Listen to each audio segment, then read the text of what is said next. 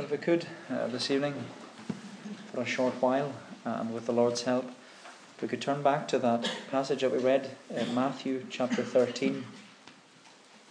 The Gospel of Matthew and chapter 13. And if we just read again at the beginning. That same day, Jesus went out of the house and sat beside the lake, and great crowds gathered about him so that he got into a boat and sat down, and the whole crowd stood on the beach. And he told them many things in parables, saying, A sower went out to sow. A sower went out to sow. This evening we come to the conclusion of our short series on what it means for us to, as a congregation, to have a 2020 vision for our community. Because as we began uh, 2020, I, I told you that my burden was that for the month of January we would remind ourselves as a congregation that we need to have this 2020 vision for our community. Because our calling as Christians is that we must not look to the things that are seen, but to the things that are unseen. For the things that are seen, as Paul says, they are only temporal, but the things that are unseen are eternal.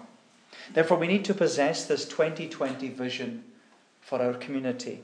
Because if we have no vision, and no enthusiasm, and no zeal, and no desire, and no passion for the gospel, then we have no future.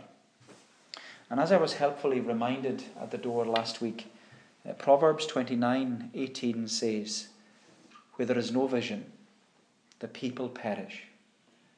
Where there is no vision, the people perish. Therefore, as Christians, we need a 2020 vision. We need to have that sharpness and clarity in our vision.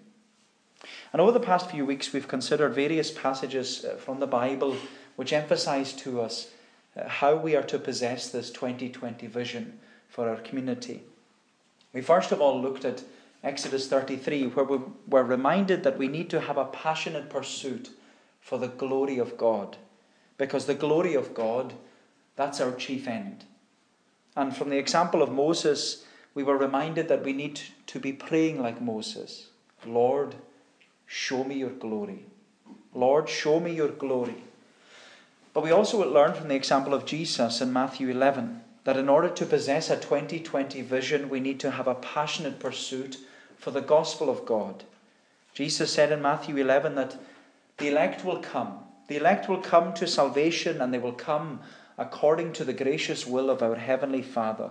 But our responsibility, our responsibility is to make the free offer, offer of the gospel to whosoever. As Thomas Boston said, Jesus Christ must be offered to all men everywhere without exception or qualification. And then last week, Paul reminded us that in order to possess a 2020 vision, we need to have a passionate pursuit for the go of God. And the go of God is the go in the Great Commission go into all the world and preach the gospel. And we saw that in Romans chapter 10, Paul affirmed to us that our heart's desire and prayer to God should be that lost souls will be saved. And from Paul's, Paul's example, we learn that we need to have a compassion for the lost. Our hearts need to be beating and breaking for lost souls. We need to have a love towards them and a longing for them to believe and to confess that Jesus Christ is their Lord. And so, in order to possess this 2020 vision for our community, we have learned that we need a passionate pursuit for the glory of God, the gospel of God, and the go of God. But lastly, this evening, Jesus is reminding us from one of the most well known parables that salvation is all of God and it's all of grace because from the parable of the sower, we're being taught that in order to possess a 2020 vision for our community, we need a passionate pursuit for the growth of God. We need a passionate pursuit for the growth of God. And I'd just like us to look at this uh, well known parable uh, and its teaching under uh, three headings the role of the sower, the reality of the seed, and the response of the soil the role of the sower, the reality of the seed, and the response of the soil. So we look first of all at the role of the sower. The role of the sower. Look at, with me at verse 3. Jesus told them many things in parables, saying, A sower went out to sow. And as he sowed, some seeds fell along the path, and the, and the birds came and devoured them. Other seeds fell on rocky ground where they did not have much soil, and immediately they sprang up, since they had no depth of soil. But when the sun rose, they were scorched, and since they had no root, they withered away. Other seeds fell among thorns, and the thorns grew up and choked them. Other seeds fell on good soil, and produced grain, some a hundredfold, some sixty, some thirty. He who has ears to hear, let him hear. Now, as you know, the parable of the sower is one of the most well known parables in the Bible. And Jesus, he often spoke to the crowds that followed him. He spoke to them using parables. In fact, the gospel writers tell us that Jesus never spoke to the crowds without using a parable. But of course, we're not to be tempted to think that parab- the parables of Jesus were just sermon illustrations or just little stories that he used to entertain his crowd in order to keep their attention. No, the purpose of every parable was to get the listener deeply involved and make them see that they are being revealed in the parable and that they are being compelled to make this personal decision about entering the kingdom of heaven. But you know, we're also acquainted uh, with the parables of Jesus and how often he, well, he drew his parables from incidents and situations which his listeners were very, very familiar. And the same is true here with the parable of the sower. In fact, I love the parable of the sower. It's my favorite parable because, you know, we can relate to it so easily. And we can relate to it even in the, the culture and the agricultural culture and context that we live in. And you know, even when I was studying in the Free Church College, uh, as students, we were encouraged to preach on the parable of the sower at least once a year. And they said that we were to preach on the parable of the sower because in doing so, you were reminding both preacher and congregation. You're reminding them about the role of the sower, the reality of the seed, and the response of the soil. And of course, the role of the sower, as we see in, as Jesus says, the role of the sower is to sow the seed on the soil. But as Jesus indicates from the parable, the role of the sower is first and foremost to call people to listen. Because the parable of the sower, it's all about listening. In fact, that's how Mark records the parable of the sower in his gospel. In Mark chapter 4, Jesus begins the parable by saying, Listen, a sower went out to sow. And it's an imperative command listen, emphasizing that the role of the sower is to call people to listen. The role of the sower is to be a herald of the truth, a proclaimer of righteousness, announcing the message of God's word. The role of the sower is to call people to listen, because the parable is all about listening. And we can see that because Jesus, he actually puts these bookends on the parable. He puts bookends on the parable of the sower, where he, he issues this call at the beginning of the parable to listen. And then he concludes the parable by announcing, He who has ears to hear, let him hear. And so the parable is all about listening. And the role of the sower is to call people to listen. But what we must be clear on is that the sower isn't just the man in the pulpit. The sower isn't just the preacher. He is a sower, but he's not the only sower.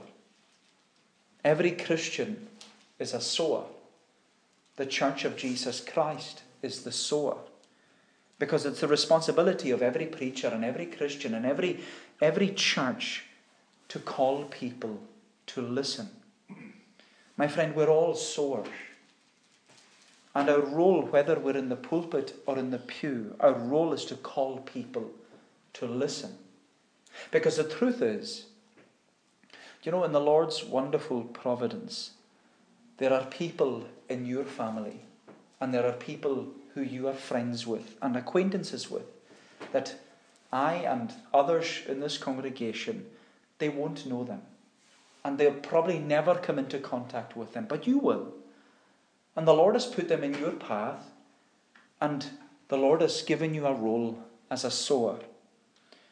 Because you know, the wonderful thing is, if the Lord is sovereign, which He is, and if everything happens according to His divine will and providence, which it does, then nothing is an accident.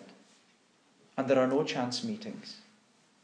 Not even on Cromwell Street or in the aisle of Tesco or at the filling station.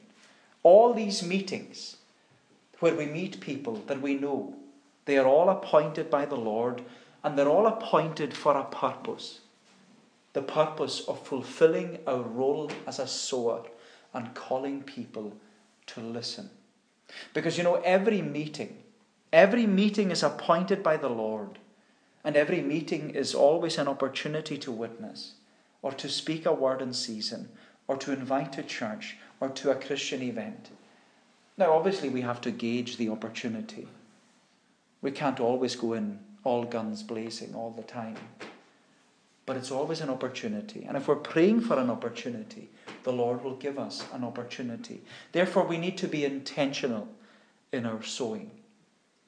We need to be intentional in our sowing.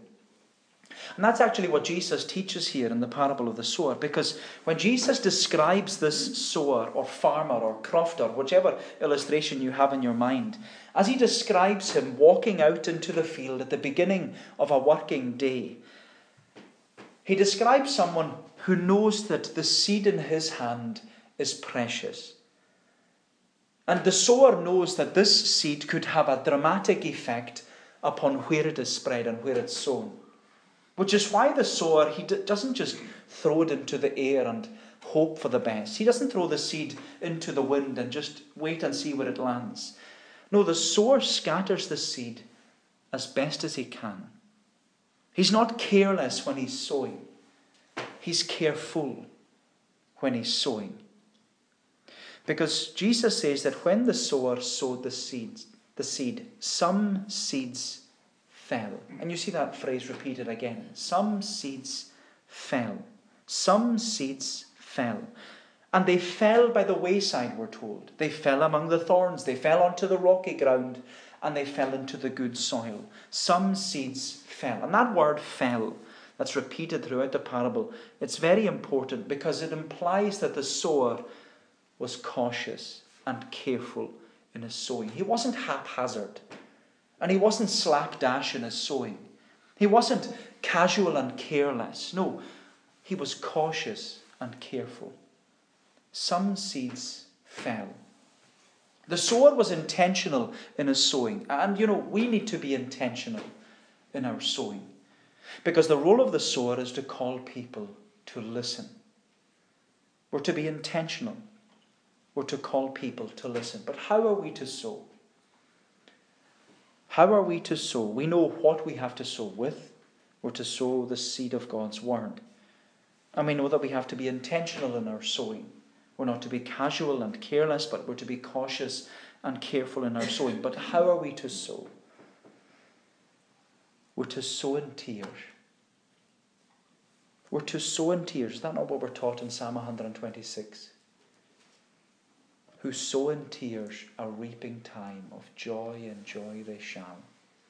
You know, my friend, we're to sow in tears, tears for those who are in our family, those who are our friends, those who are our acquaintances. We're to sow in tears. You know, as Paul reminded us last week in Romans 10, we're to have this compassion for the lost, where our heart's desire and prayer to God would be that lost souls will be saved. Therefore, the role of the sower is to call people to listen. We're to be intentional in our sowing. We're not to be careless or casual, but we're to be cautious and careful. And we're to sow in tears all for the purpose that we might reap in joy. We're to sow in tears. But you know, it's not all about the role of the sower, because Jesus also teaches about the reality of the seed, eh, which is what we see secondly. So, the role of the sower, and then secondly, the reality of the seed. The reality of the seed. Look at verse 10. We read there that then the disciples came and said to Jesus, Why do you speak to them in parables? And he answered them, To you it has been given to know the secrets of the kingdom of heaven, but to them it has not been given. For to the one who has, more will be given, and he will have an abundance. But from the one who has not, even what he has will be taken away. This is why I speak to them in parables, because seeing they do not see, and hearing they do not hear, nor do they understand. So, after hearing this parable, the parable of the sower, the disciples come to Jesus privately. One of the other gospel writers tell us that he came private, they came privately. And they came privately to Jesus and asked, Why do you speak to them in parables? And the way the disciples' question is worded draws attention to the fact that the crowds were uncommitted and unconverted, which is why the disciples refer to the crowds as them. The crowds were uncommitted and unconverted. They weren't disciples. They weren't like the disciples.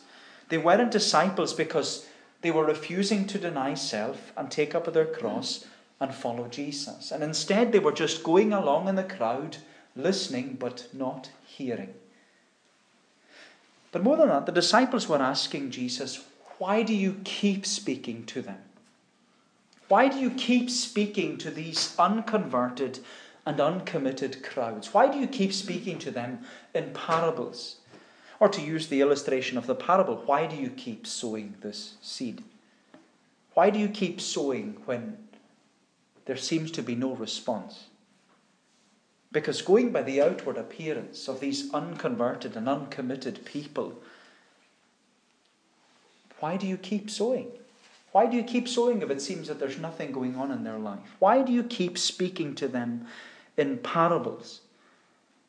And Jesus gives the most unusual answer. He says, To you, in verse 11, to you it has been given to know the secrets of the kingdom of heaven, but to them it has not been given. For to the one who has, more will be given, and he will have an abundance. But from the one who has not, even what he has will be taken away. And you know, Jesus' statement, it highlights to us that he spoke to the crowds in parables and he kept speaking to them in parables because the kingdom of heaven is a mystery that only some will understand. The mystery of the kingdom of heaven, which is salvation in Jesus Christ, Jesus says it will be revealed to some and not to others. In his commentary, uh, Leon Morris, he says about the words of Jesus in verses 11 and 12, he says, The doctrine of election hides behind these words, or lies behind these words. And Leon Morris, he continues by saying, The disciples were not disciples because they had decided that it would be a good thing to be a disciple. They were disciples because God had chosen them. And it was in the outworking of his divine choice that they came to see Jesus for who and what he really is. And so in these verses, verses 11 and 12, Jesus is talking about the doctrine of election.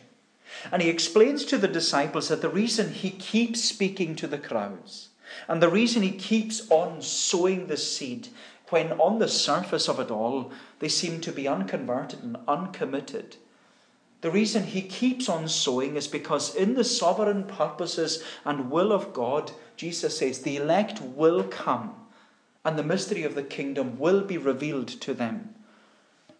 And Jesus is actually saying to the disciples, that's why you're to keep on speaking. And that's why you're to keep on sowing. Because even as we learned a couple of weeks ago when we looked at, at Matthew 11, a couple of chapter, chapters before this one, Jesus was affirming that salvation is all according to the gracious and electing will of the Father. And Jesus said that the reason the elect and others uh, and others do not come, the reason the elect come and respond to the gospel and others do not, is not because of the role of the sower, but because of the reality of the seed. The seed is to be sown but the seed will never germinate and it will never take root and it will never produce fruit in the heart of a sinner unless it's according to the gracious and electing will of God the Father. No one will know the mystery of the kingdom of heaven unless God the Father chooses to reveal it to them. Therefore, the seed must be sown among the crowds. As Thomas Boston reminded us, Christ is to be offered to all men everywhere, without exception or qualification, even though on the surface, just looking at them, they look uncommitted and unconverted. Even though on the surface, that's how they look. No one really knows what's going on under the surface. No one knows what's going on under the soil except God the Father. And Jesus is affirming that, he's affirming to us in the parable of the sower that even though there's an elect, we're to keep on sowing the good seed of God's word. We're to keep on calling people to listen. We're to keep on being intentional in our sowing. We're not to be casual or careless. We're to be cautious and careful. And we're to sow in tears. And we're to keep on sowing in tears. We're not to stop. Because as the church in Corinth was reminded, Paul may plant. The next minister, Apollos, he may water. But it'll always be God who gives the increase. Paul may plant, Apollos may water, but it's God who gives the increase. But then Jesus, he gives further clarity of this when he says in verse 13, This is why I speak to them in parables, because seeing they do not see, and hearing they do not hear, nor do they understand. Indeed, in their case, the prophecy of Isaiah is fulfilled that says, You will indeed hear, but never understand, and you will indeed see, but never perceive. For this people's heart has grown dull, and with their ears they can barely hear, and their eyes they have closed, lest they should see with their eyes, and hear with their ears, and understand with their heart, and turn, and I would heal them. But you know, by quoting Isaiah, he's quoting Isaiah chapter 6, uh, which describes Isaiah's call. And when Isaiah was called to preach, he was called to keep preaching and to keep sowing the good seed of God's word to the unconverted and the uncommitted people of his day. And Jesus is affirming to the disciples here that there were many people in Isaiah's day who remained unconverted and they remained uncommitted. But that didn't take away from Isaiah's role as a sower. He had to keep on sowing, he had to keep on preaching. Isaiah still had to call the people to listen. And there's no doubt that Isaiah was intentional in his sowing. There's no doubt he was cautious and careful in his sowing. There's no doubt that Isaiah was a man who sowed in tears. But Jesus says it's the same in every generation. And it's to be the same in every location where the seed is sown. There will be some who remain unconverted and uncommitted to the message of the gospel. But that doesn't take away from our role and our responsibility of sowing seed. My friend, despite the many who remain in our congregation as unconverted friends, Jesus says there are some who will become Christian friends. There are some. And Jesus says, These Christian friends, that's what he says in verse 16, they're blessed. These Christian friends are blessed. Blessed are your eyes, for they see, and your ears, for they hear. For truly I say to you, many prophets and righteous people long to see what you see, and did not see it, and to hear what you hear, and did not hear it. You know, my friend, you're blessed because you can see and you can hear. You're blessed, as Paul says, with every spiritual blessing in heavenly places in Christ. And it's not because you saved yourself, but it's all because God the Father graciously, lovingly, and mysteriously drew you to Himself. And by the power of His Holy Spirit, He has worked salvation in you according to His electing will. And you know, that's why the psalmist in Psalm 126, we'll sing it in a moment, that's why the psalmist was doubtless when he went out to sow. That's why he had confidence that the seed in his hand was able to change lives. Because, you know, his confidence wasn't in his own abilities of intellect or eloquence. His confidence was in the God who graciously draws sinners to himself.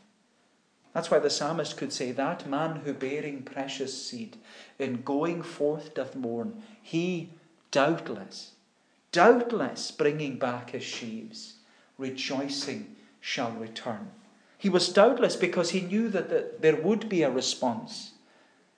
There would be a response from the soil. The seed would work according to the will of the Heavenly Father.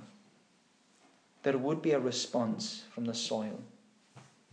And that's what I want us to think about lastly the response of the soil.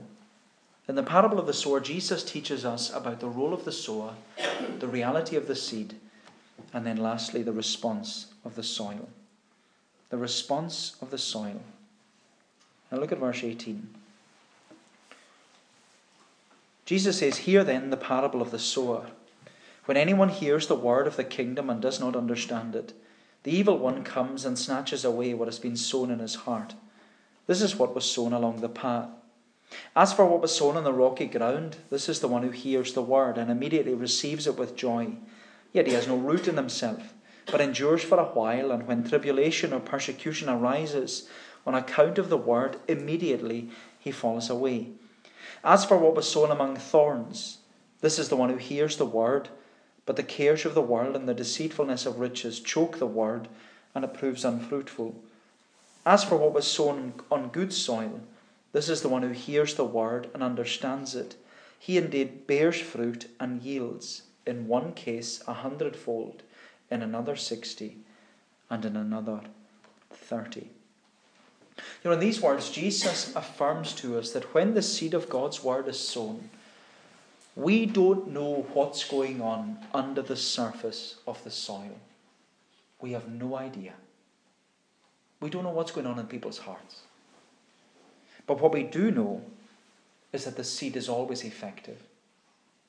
Because when that seed of God's word is sown, it has one of two effects. The soil either responds to the seed or it rejects it. The soil either softens or hardens. Is that not how the old saying goes? It's the same sun that melts the wax that hardens the clay. And it's the same seed that's used in God's sovereign purposes to soften some and to harden others. And with that, Jesus affirms that what you hear or how you hear affects your heart. How you hear affects your heart. Because in the parable of the sower, Jesus, he presents to us four kinds of heart, and they're to be found in every congregation where the gospel is preached. There are hardened hearts, hollow hearts, hungry hearts, and healthy hearts. There are hardened hearts, hollow hearts, hungry hearts, and healthy hearts.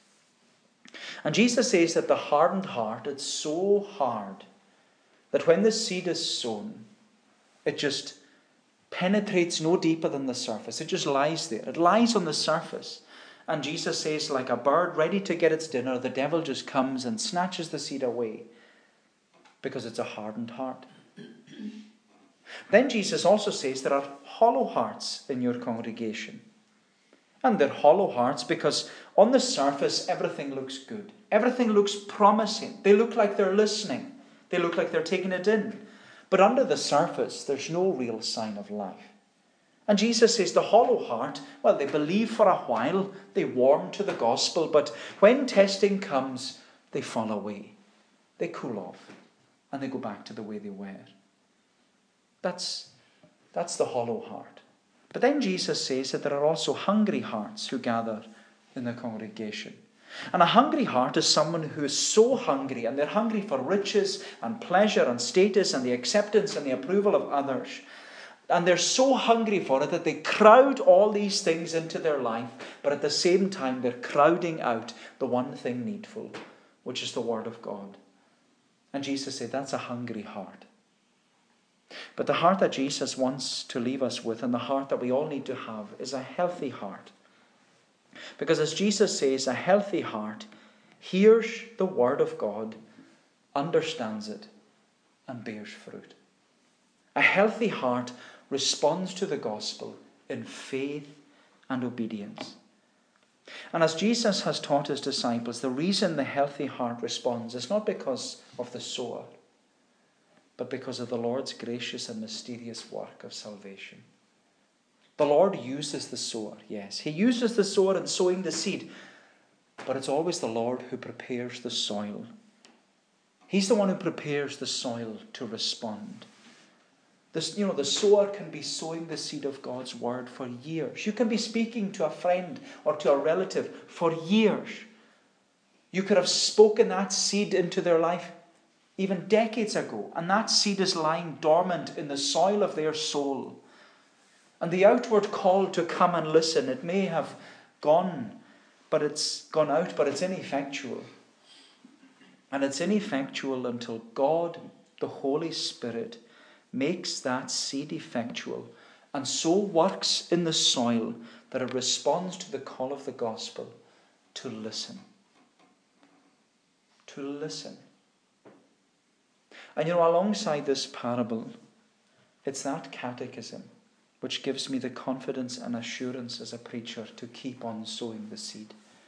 The catechism of what is effectual calling. Because sometimes, even as a preacher, and maybe you find it yourself speaking to the unconverted and uncommitted, sometimes you think it's pointless.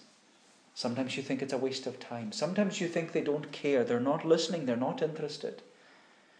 But as Jesus reminds us in this wonderful parable, it's God's salvation is mysterious. And it's nothing to do with me or to do with anyone else. Yes, the role of the sower is to be intentional. We're to be cautious and careful, but the reality of the seed and the response of the soil, it's ineffective until the soul of the soil is effectually called. The Catechism reminds us effectual calling is what? A work of God's Spirit, whereby He convinces us of our sin and misery. He enlightens our mind in the knowledge of Christ. He even renews our will and He persuades us and enables us to embrace Jesus Christ as He's freely offered to us in the gospel. So that seed can be sown for years. We're to keep on sowing it. We're not to stop sowing it. But you know, it's only if the Spirit is working that it will land in good soil and produce fruit and that they will come. But our responsibility is to keep on sowing. And so, in the parable of the sower, Jesus teaches us about the role of the sower, the reality of the seed, and the response of the soil. The role of the sower, the reality of the seed, and the response of the soil. But in conclusion, I just want to ask once more how are we to sow? How are we to sow? As we said, we're to sow in tears. That's what Psalm 126 reminds us. We're to sow in tears. But you know, we're also to sow with patience. This is something I have to preach to myself, I know it. We're to sow with patience. And I say that because when Luke gives his account of the parable of the sower in Luke chapter 8, when he talks about the healthy heart, he says that the healthy heart, the, the, the good soil, he says it bore fruit with patience. It bore fruit with patience. And it's so true, isn't it? When the sower would have finished sowing, or when any sower finishes sowing, he would have looked at he looks at his field, the field that he has just walked up and down all day long, throwing the seed out. When he looks at his field after a hard day's work, it will look no different to when he started. The results aren't instant. As all good crofters and gardeners know, Waiting is always part of the process. Therefore, we're to sow with patience, which is something, as I said, I find it very difficult. But so did young Timothy. That's what I take encouragement from. Young Timothy was Paul's young preacher. And Paul reminded Timothy that when he preaches the word of God, he's to preach with patience because the results aren't instant. Paul said to Timothy, 2 Timothy 4, Preach the word, and preach it in season and out of season. And when you preach it, reprove, rebuke, exhort, and teach. And do it, he says, with all patience. Do it with all patience. How are we to sow? We're to sow in tears, but we're to sow with patience. We're to sow in tears, but we're to sow with patience. So, in the parable of the sower, Jesus teaches us about the role of the sower, the reality of the seed, and the response of the soil. And it reminds us that in order to possess a 2020 vision for our community, we need to have a passionate pursuit for the glory of God, the gospel of God, the go of God, and the growth of God. That's our vision. We're to have a passionate pursuit for the glory of God, the gospel of God, the go of God, and the growth of God. We're to sow in tears, but we're to sow with patience. Well, may the Lord bless these thoughts to us. let us pray. Oh, Heavenly Father, teach us to be patient. Teach us, Lord, to wait upon Thee. Teach us, Lord, even to sow in tears, that we might reap in joy. Lord, that we would have a burden for those in our homes and those in our families and those in our community. That Thou, Lord, wouldst enable us as feeble sowers that we are, that we might be willing to sow that good seed, and to sow in season and out of season, to sow, Lord, and always to be ready to give an answer for the reason for the hope that is within us. For as thy word reminds us, we have a great hope, and that we have been given this hope, not according to even what we wanted, but according to God's desire and God's love towards us and Lord, we thank Thee and we praise Thee tonight that Thou art the one who has drawn us to Thyself, the God who has called us from darkness unto Thine own marvellous light. But Lord, as Thy word reminds us, it was always for a purpose, that we might show forth the praises of Him, that we might live our lives for Thy glory and for the furtherance of Thy kingdom.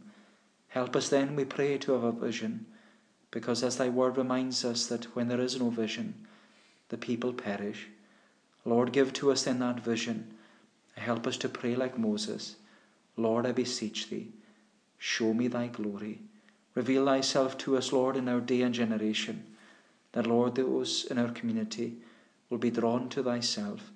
Lord, do us good, then we pray. Give to us a passion, a passion for Christ, and a passion for the lost.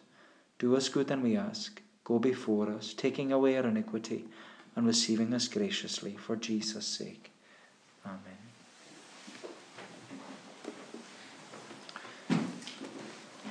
We're going to bring our time to a conclusion by singing in that psalm, Psalm 126.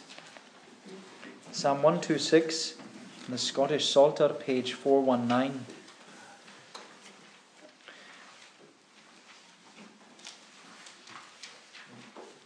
Psalm 126, uh, we're singing the whole psalm.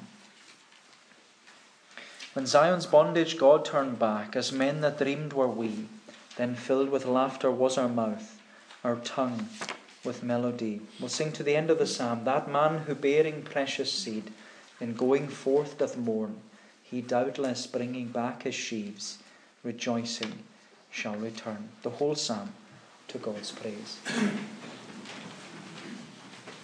when Zion's bondage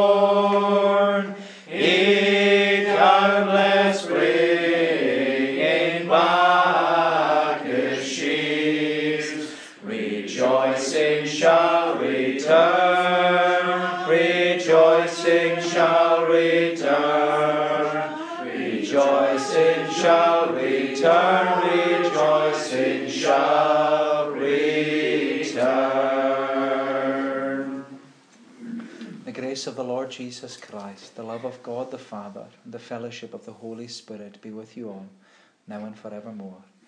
Amen.